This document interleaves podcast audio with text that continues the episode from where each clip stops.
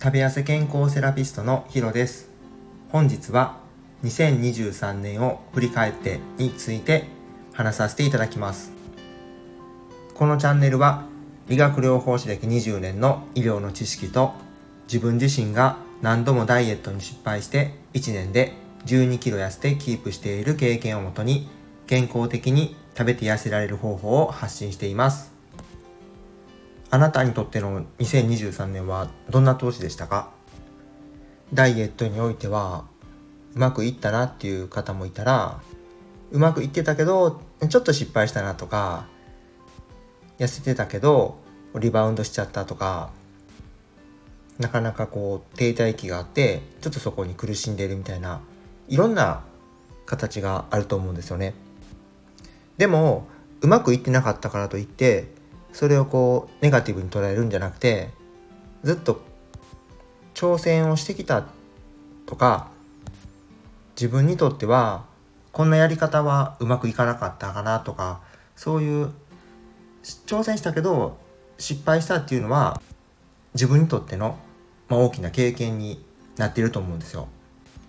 だからそれを糧にですね、またにせんにじゅうよねんも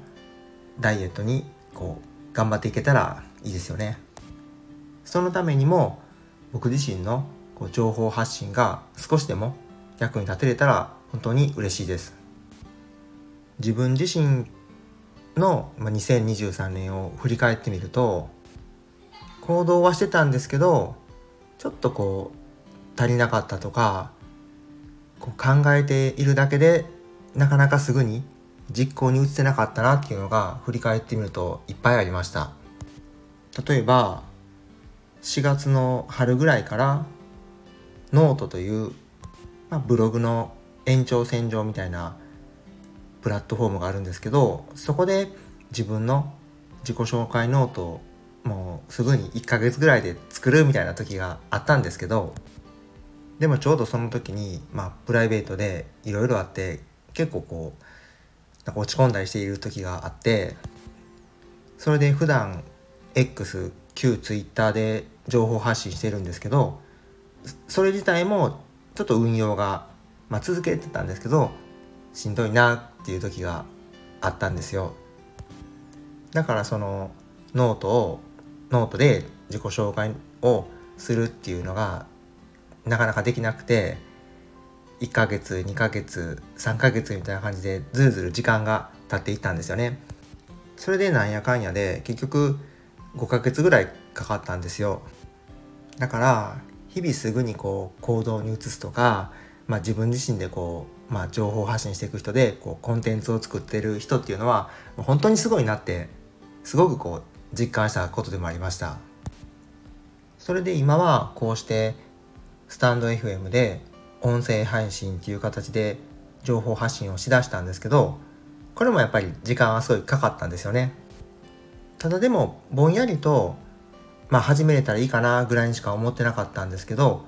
ちょうどこのいっかげつまえぐらいに音声配信の大切さとか自分にとっての必要性っていうのをすごく感じたんですね。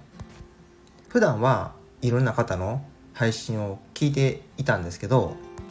自分自身も聞くんじゃなくてしっかりこう伝えて 文, 文章 X みたいに文章だけじゃなくて、もっとひゃくよんじゅうじじゃ伝えられない内容を伝えたいって思えたんですね。でこうしてですね、まあちょっと日々の内容はまだまだ荒削りなんですけど、自分の中ではすごく大きな一歩を踏み出せたかなっていうふうに思ってます。ダイエットも同じだと思うんですよね。どんなことにおいても言えると思うんですよね。まずはやってみる、やってみて合わなかったらまた変えてみるっていうことが大事だと思うんですよね。ただその中で健康に害を及ぼしてしまうようなやり方だったりとか、すごく無理なダイエットというのはまあ控えてもらえたらいいかなっていうのは思います。運動が続かなかったり、食事をこううまくこうできなかったりとか、いろんなことはあると思うんですけど、まずは自分がまあ、自分のことを自己分析していって、これならいいかなって思うのをまずはやってみるってことを大事にしていってみてください。それでもし悩んだ時は気軽にですね、この僕の方にでもあの悩んだことをまあコメントしてくださったらまた答えさせていただくので、お気軽にご相談ください。ちょっとこうしどろもどろになっちゃったんですけど、できるだけ棒読みにならないように自分の感情とか気持ちを込めて配信していけるように、ちょっといろいろね、またやり方をこう工夫してしっかりブラッシュアップしていきたいと思っています。はい、今日も最後までお聞きくださりありがとうございました。